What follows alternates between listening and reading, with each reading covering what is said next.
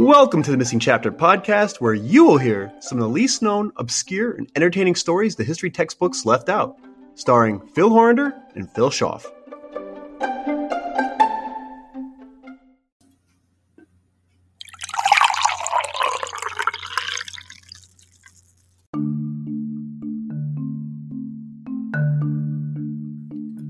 Garibaldi Street in the city of Buenos Aires in Argentina is a quiet, unassuming street located in the San Fernando section of the capital city. It was so on the day of May eleventh in nineteen sixty as well. Only a scattering of people dotted the road in the afternoon heat, as most residents had not yet returned from their jobs. Buses were beginning to make their late-day stops, depositing people anxious to be home. Two men tinkered with their temperamental engine under the hood of their car on the left-hand side of Garibaldi Street. Thirty yards behind them, another man changed his oil, wiping his hands on a dirty rag. A good Samaritan on a bicycle stopped and offered his assistance to the men trying to fix their engine, but was surprised when they firmly rejected his offer. He continued along his way. At five after eight, the third transit bus pulled up, put on its flashers, dropped its hydraulics, and opened its doors. A small-framed balding man stepped onto the sidewalk from the bus and began walking to his house. Ricardo Clement was a metal worker at the local Mercedes-Benz plant and was tired from a long day of work and was anxious to be home. Clement was confronted by a man who muttered to him, under his breath, "Un momento, señor," just a moment, in broken Spanish. Clement reluctantly acknowledged him, just as the man pounced on him. The men working on their engine sprang from underneath their hood and helped subdue him. The man changing his oil grabbed Clement and threw him forcefully into his car. Clement's hands and feet were tied. He was bound and gagged, goggles placed over his eyes so that he couldn't see as the car sped away. Garibaldi Street in the city of Buenos Aires in Argentina is a quiet, unassuming street. On the evening of May eleventh, nineteen sixty, it witnessed history.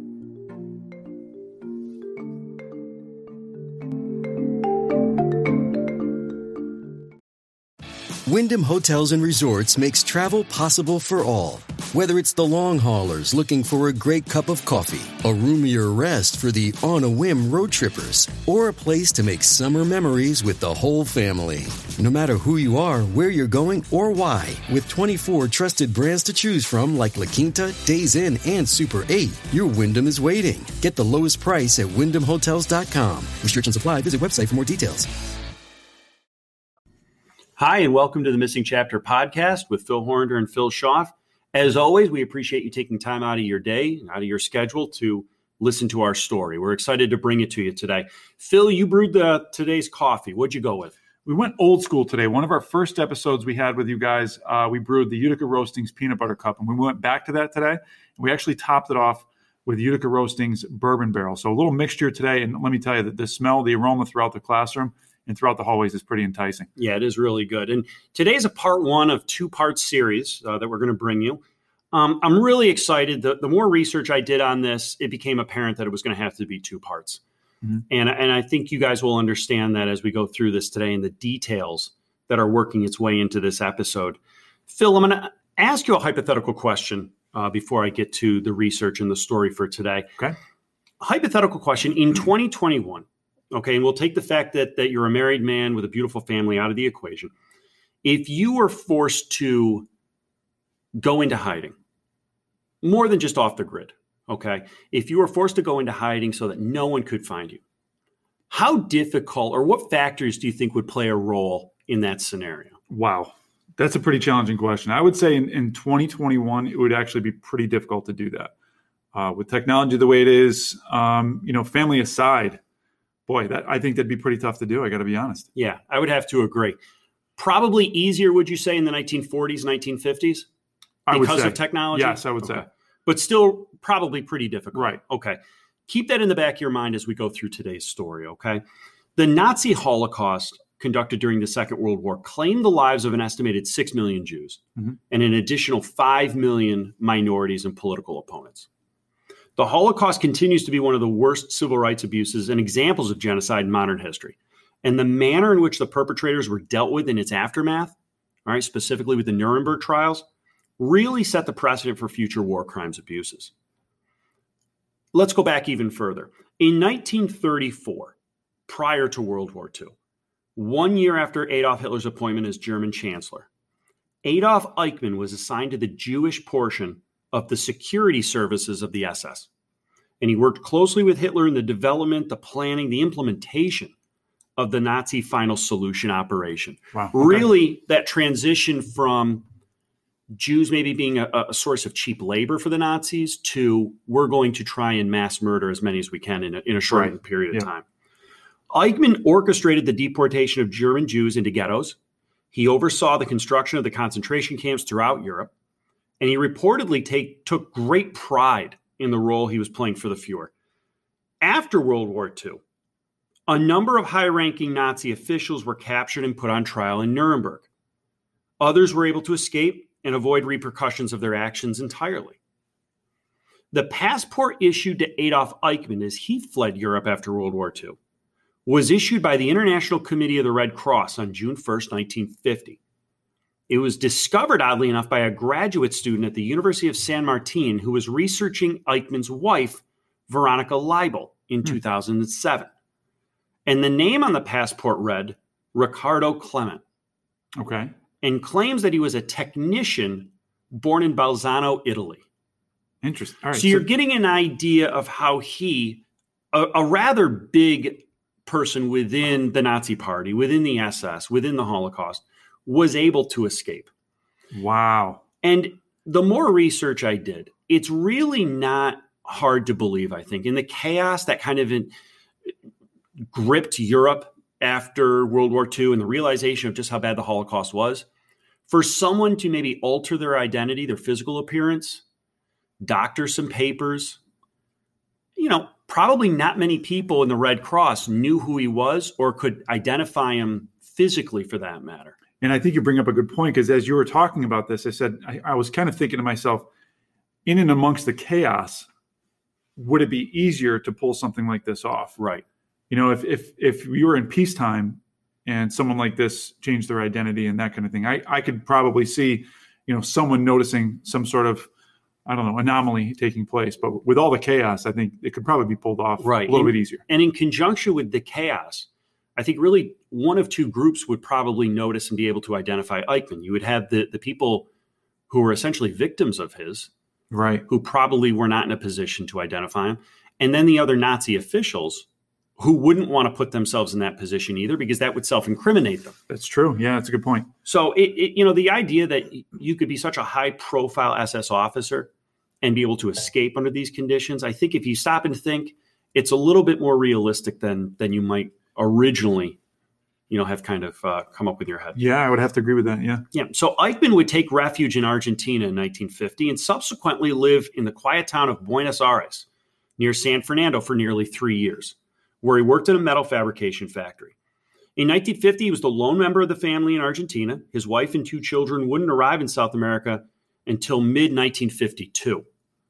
And eventually, Eichmann would relocate to the province of Tucumán, where he, be- where he helped with state contracts to help modernize the province's water uh, administration. Okay. A job that was secured for him by then-President Juan Perón, a known Nazi sympathizer. Wow.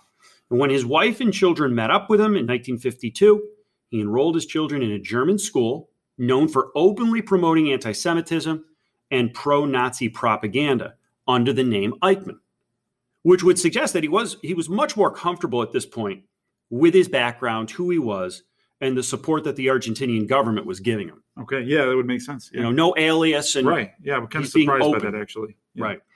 In April of nineteen fifty-three, the firm that he was working for declared bankruptcy, forcing the Eichmann family back to Buenos Aires, where he was hired by Mercedes-Benz, and returned to his alias at this time, Ricardo Clement. Wow. So he's kind of going back and forth, depending upon which city he's located in. So is there any, and maybe you're going to get into this, so I don't want to jump the gun, but is there is there any reason why he was jumping back and forth between the two? It's job availability, and I think it's just him kind of feeling out how secure his environment is. Okay. Yeah. Um, if he's working for a government position or something that was, you know, he he got that position because of the government support, and the government in Argentina at, at this point was very pro-Nazi. I mean, openly about right. it. Yeah. I think he felt a little bit more comfortable. And is there a reason why he chose that alias? Not that I could find, because I know I know one of the things we've talked about with our, our students is the uh, the museum in Washington, D C, which is just, it's phenomenal. Uh, the Espionage Museum. Right. And once you walk in, you have to uh, choose an alias mm-hmm, and mm-hmm. become an alter ego per se. Right. And I think this is, this really brings me back to that, because you're kind of going in and out of character depending on where he's located. Right. So I, I'm always, I'm, I'm always thinking to myself, if I ever had to do that, you know, in like a Cold War era kind of style uh, time period, would, would I fumble and slip up and call myself my real name? You know, that kind of thing always enters my mind. It had to be difficult on a certain level to remember, am I going by the alias? Right. Am I safe to be going by my, my original name? And, you know, it might be something, you know, interesting, certainly interesting to, uh, to follow up on and maybe share in a future, future episode. Sure. That would be good.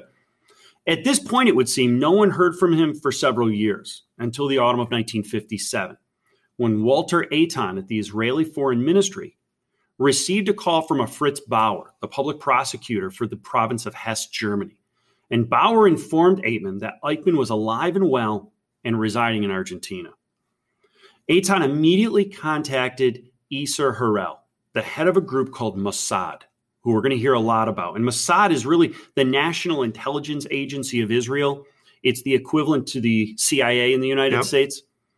They're responsible for intelligence collection, covert operations, and any counterterrorism for Israel. And in nineteen fifty-seven, they were committed to hunting escaped Nazis and bringing them to justice. So a pretty reputable organization, Absolutely. I would say. Yeah. And they were good at what they did. Right.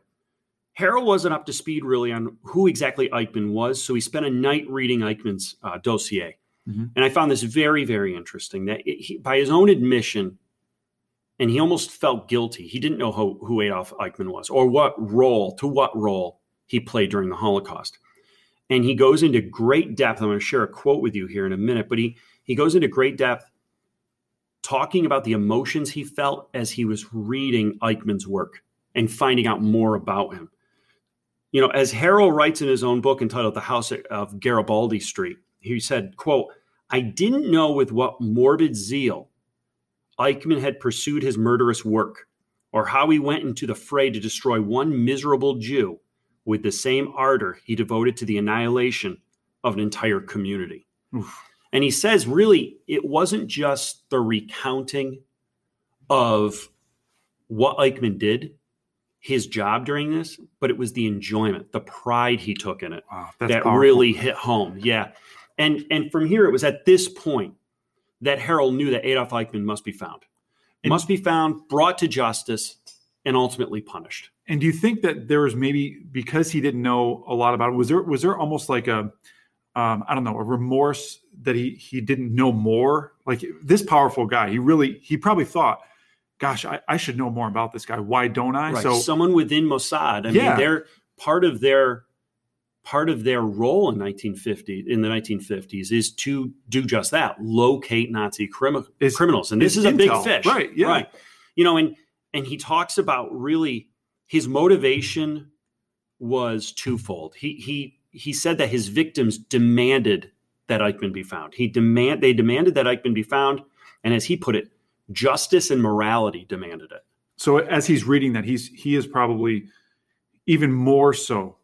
More more motivated than he ever was prior to learning this right. guy's name. So and I, he, he yeah. said it's almost the beginning of the obsession for him. Interesting. This was the starting point. So from here, Harel asked Israeli Prime Minister David Ben-Gurion for the green light, which Ben-Gurion certainly did. Harel decided that it was preferable to capture Eichmann rather than assassinate him. He would be brought to Israel. He'd stand trial before the very people that he tried to murder. Oh my goodness. And Harel knew that it wasn't going to be easy. He was undoubtedly living under an alias, and he was living within a country that was harboring and abetting known Nazis. Huh. So there were not many leads in the beginning. They just knew, again, that he was in Argentina. Um, so any leads that they did have were, were rather slim. He'd used the Eichmann name on and off during his time in Argentina, and at one point, his son had boasted openly about his father's past and his hatred towards Jews. Many of these quote-unquote leads, in fact, really led nowhere. For the first few months, they, they Mossad hit wall after wall after wall. Um, it did confirm, however, that Eichmann was most likely living somewhere in Argentina. And from the outset, the investigation moved slowly, delicately, deliberately. Mm-hmm.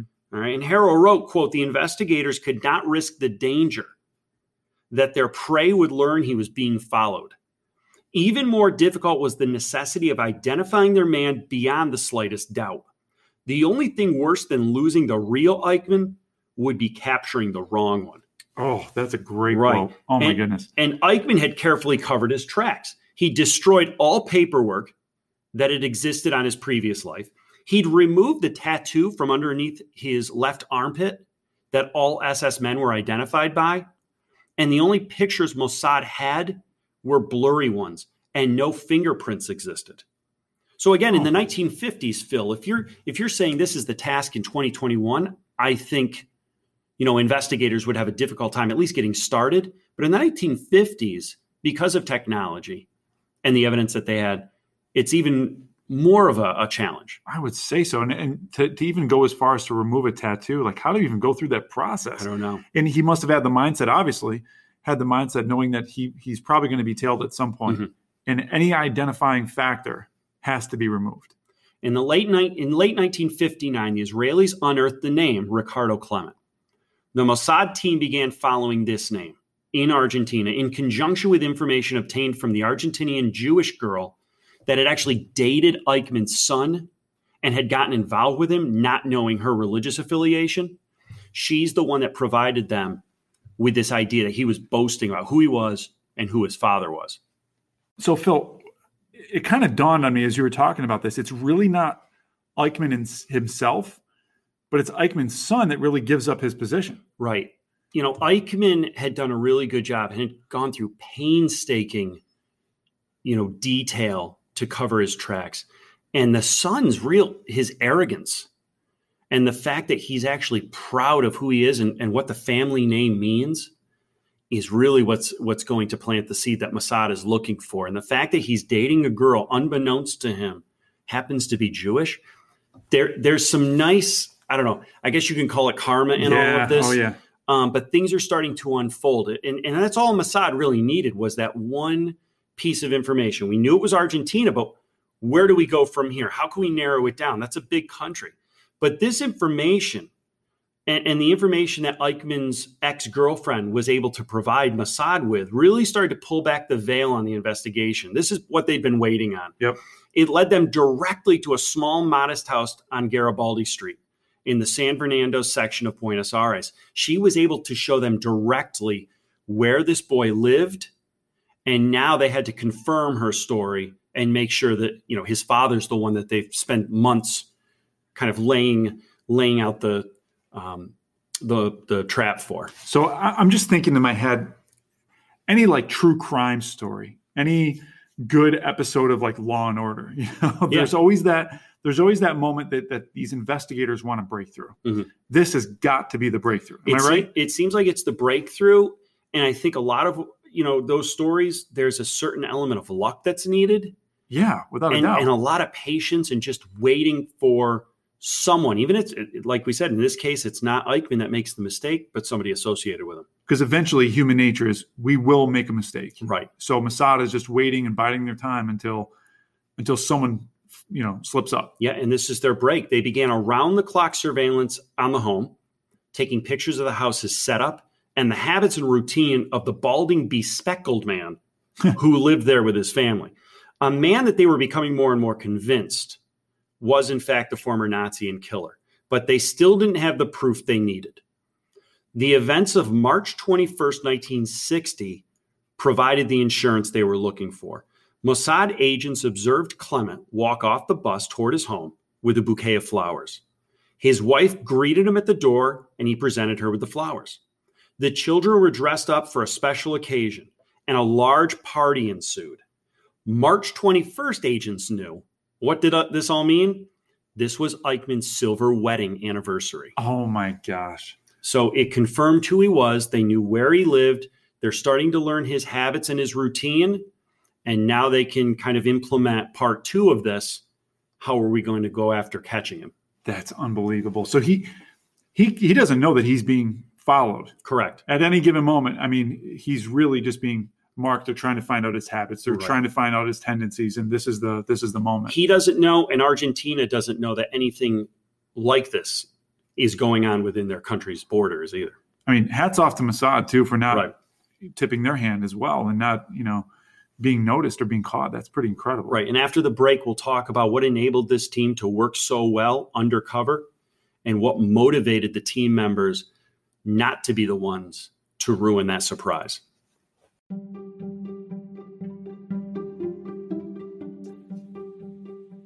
W. Edwards Deming once wrote, "The world is drowning in information, but slow in acquisition of knowledge." Help spread information by following us on Instagram and liking us on Facebook today. Thank you for listening to the Missing Chapter Podcast with us, Phil Schaaf and Phil Horander.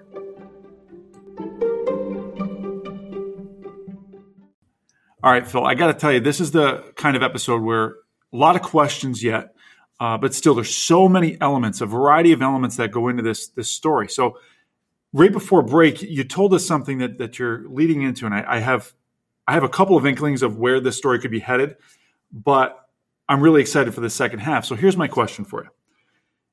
When you are that patient to wait and wait and wait, ready to pounce to get this guy, you must have a, just an, an endless amount of patience and reserves to wait for that specific moment. All right. So my question, Phil, is if you are waiting and being this patient as a team, is there another element of motivation beyond just wanting justice that is enticing them to wait even longer? Yeah, I think that's a good point, Phil. And one of the things I had to remind myself as I did this, you're only fifteen years removed from World War Two and the end of the, the war and the Holocaust and the realization of just how bad the camps were and the atrocities that came out during the Nuremberg trials.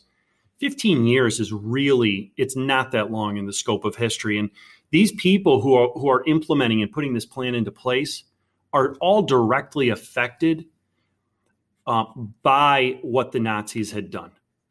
And I think over and over again in my research, they wanted to do this right. They wanted to do this right for the victims. They wanted to make sure that things were done properly um, later on when they were scrutinized by various governments and various organizations. And I think it's a, really a direct result of Isser Harel, the guy who, who's kind of heading this up. I think he's he's a very smart, articulate, and just um, detail-oriented person. And, yeah, I think if you blow your cover too soon, mm-hmm. then the whole operation is is for naught. Right. So I just think, like you said, it, it, there's more motivation than just, hey, we got to get justice on these people. Everybody had a tie to this. So you have almost a personal element. And um, up until this point, it's been very slow developing. It's almost yeah. like it, it's like a book where you say, well, you know, get through the first few chapters. It's going to be a little bit slow to develop, and then things pick up a little bit.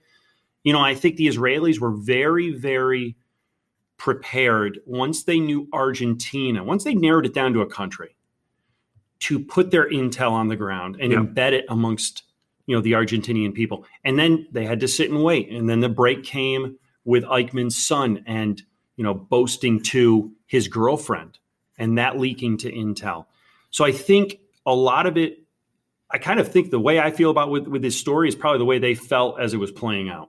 Yeah. Now the adrenaline's building. Things are starting to happen. There were probably moments where they thought, you know, this wasn't going to, you know, to kind of formulate as a plan. But we're at that point now where action is going to kind of override the waiting period. So now you're on the downhill slope of that roller coaster absolutely. ride. Yeah, absolutely. Okay. And, and uh, Harel has decided to travel to Argentina and oversee the capture of Eichmann personally. His team was assembled. They devised a plan nicknamed Operation Finale. And he left no detail to chance. They would capture Eichmann and they would fly him back to Israel using forged documents. This was not an assassination trip. Wow. Right? They they did that for a number of different reasons. I think it was very smart. They knew they were going to get a lot of backlash from the Argentinian government. Okay. That this was being done within their borders and they knew nothing about it. And I think they also wanted to make sure that he did stand trial and wasn't just, you know, in the eyes of many, murdered. Yeah, regardless exactly. of what he had done in his past, they were going to do this right. Each Israeli operative, and this kind of alludes to what you brought up, Phil, was handpicked by Harel and had demonstrated their allegiance and dependability, dependability in various realms. Many were also motivated because of atrocities that had been carried out against family members by the Germans. Yeah, see, there there you go. Because I don't think, you know, anyone that's going to go through this this type of, I know I keep mentioning patience, but the scrutiny, mm-hmm. like you mentioned too, yeah. you know you're putting yourself out there. So you're going to have to endure, you know, bullets from all angles. Right. And they don't want to be the ones who are who are personally responsible for a plan that's taken so long to formulate to fall apart at the last moment. Right. Uh, the man chosen to grab and overpower Eichmann had lost his sister and her three children at the hand of the Nazis, and he would finally be getting his opportunity to avenge their deaths to whatever extent he could. Although there were more than thirty members assembled for Operation Finale, and Harel had said nothing was going to be left to chance. So to ensure all of the documents appeared authentic and to give you an idea the lengths that they were going, they even set up a fake travel agency in an unidentifiable European city. Okay. Yeah, and Harel knew Israel would be violating Argentinian sovereignty by kidnapping Eichmann, by taking him out of the country. So he tried very hard to distance himself from Israel every opportunity he could. Really, at this point, saying, listen, if if the if the scrutiny and the pressure comes back on anyone, it'll be on me personally, as opposed to the country as a whole. Wow. Which yeah, I think is admirable. That is very admirable. Took the words right out of my mouth. Yeah. And he also knew that Argentina uh, sympathized with the Nazis and would thwart their plan if they became privy to it. All right. So they had to be careful there as well. Israeli agents began to fly into Argentina from all over the globe. Uh, no two agents coming from the same city. Huh. They rented houses and constantly changed cars in case they were being followed. To make tensions even higher, Argentina was celebrating its one hundred fiftieth anniversary of independence from Spain. All right, so a lot of people visiting. Tourism is right. up, yeah. Yep. On May eleventh, nineteen sixty, Mossad agents descended on Garibaldi Street. They knew Eichmann got home from work, all right, based on their surveillance at around seven forty p.m. Okay. They were in position by seven thirty-five. Wow. So right, right on the money. Right. Okay. After the arrival of the first two buses, And, and no sight of, of Eichmann, operatives began to worry that maybe he uh, deviated from his routine. Maybe, you know, was he home already? Perhaps he wasn't coming back at all. Four days had passed since they'd observed Eichmann last, and they were beginning to wonder if he changed his habits. So that was a big concern. Another bus came and went. Still no Eichmann. By this time, eight o'clock, twenty minutes after they, they had ex- expected him to arrive. The men assembled at car one, the ones uh, tinkering on their engine, and the man at car two, who's changing his oil, were considering openly aborting the mission so as not to risk their chances of capturing him on, on another day. By eight thirty, all right, this was the new time. They said, by eight thirty, that's going to be our deadline. If he's not here by eight thirty, um, let's cut our losses. We'll reassemble, and we'll try this at some other day. And, and by all accounts, Harel was the only one that was saying, let's wait until eight thirty. Everybody else was ready to go. So, and is it just because that, that hour time slot, they just didn't want to give up their position, you think? Right. They didn't want to become too suspicious. Okay. Yeah. Uh, so if he didn't arrive by eight thirty, the plan would be called off for the day. That was the plan. At eight oh five, another bus pulled up, and then the small, balding man wearing spectacles got off, began making his way toward his house. It was Adolf Eichmann. The Mossad agents recognized him immediately, and a wave of relief overcame them before being replaced by a rush of adrenaline. I can so that first imagine. idea, listen, this is him, this is actually happening, and the plan can can go today. Eichmann approached car one. An agent approached him and engaged him by saying, just a moment. The other operatives jumped on him. Eichmann let out a terrible yell that they described almost like an animal caught in a trap. The other agents pulled the panic-stricken man into the second car, and they raced down Garibaldi Street. The entire operation had taken less than ten minutes. So waiting there for over an hour, yep. The actual operation itself, ten minutes.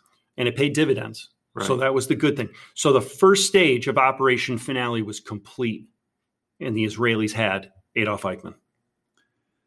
All right. Uh, wow. I, I think I've repeated myself mm-hmm. by saying wow like ten times today, but I'm mm-hmm. I'm really at that point because I I got to tell you, so you have you have this like almost like a police show mm-hmm. element, you know, that I feel like I'm in. And then I feel like then I'm back in like a Law and Order episode. Then I feel like I'm back in a horror film or a scary movie. And then I almost feel like I'm in a vengeance episode of some sort of uh, show or anything like that. I almost feel like at, at some point I'm in a superhero movie where it's like this, someone's saving the day and seeking justice uh, against evil. So I, this is just an incredible story. And I know we have a part two to this. Well, the part two is, you know, you would think, well, the, the goal was to capture Adolf Eichmann, which they've done. But in many respects, the story is just beginning. The, the really complicated portion of using the forged papers, being able to get him out of the country without suspicion, taking him back to Israel, putting him on trial, not just for that country, but by that time, the entire world, it will have mm-hmm. come out what it what it played out. How will the trial go? And what sort of repercussions were that will there be for, you know, Harel and for Israel based on what they did? Wow. And what will this mean in the healing process? You know, we talk about statute of limitations, and, you know, periodically you'll come across something in the newspaper, even today, mm-hmm. where, you know, a, a man in his nineties, it'll, it'll be discovered, you know, played a role at a, at a concentration camp during World War Two. And he's, you know, sent back to Germany to, to hold trial. Um, why are they doing this? You know, what does this mean for the people on the Mossad team? What does it mean for their families? What does it mean for really the world in this complicated and, and long healing process? And I got to tell you, the, the other part that was kind of shocking to me is, I'm, as you're saying this, I'm taking a bunch of notes here. And one of the things you mentioned is just the operation name, Operation Finale. Mm-hmm. Now, I, I'm just curious, and this is probably just coincidence, and, I'm, and this is just a big stretch for me, but it, there's an odd similarity between the justice of Operation Finale and seeking, you know, goodness over evil in the final solution. So I don't know if there's any connection between you know, Operation and Finale I, and, and Final Solution. Think about that, Phil. I think the thing here, they, you know, Nuremberg did its job, and there were a lot of big names at Nuremberg that were punished, and, you know, were confronted by people, you know, who who were were tied directly to the the pain and the terror that they inflicted during this time period. But I think it's the position that Eichmann held, and the fact that he pretty much worked side by side with Hitler in constructing this entire scheme. So I think it's his position. He had to be caught. Yeah. Without him, and knowing, not only, it wasn't like he died in the liberation of the camps. It was that he was living out the rest of his life and never having to face the consequences that's unbelievable. to any of his actions. Yeah, that's unbelievable. So next, next week, I hope you guys will tune in. We're going to have part two. A lot of those questions will be answered. We'll have a lot more discussion. Until then, we'd love to know what your thoughts are on part one. Feel free to visit our new website, the missing chapter podcast dot com. Follow us on Facebook and uh, Instagram, or email us directly at the missing chapter podcast at gmail dot com.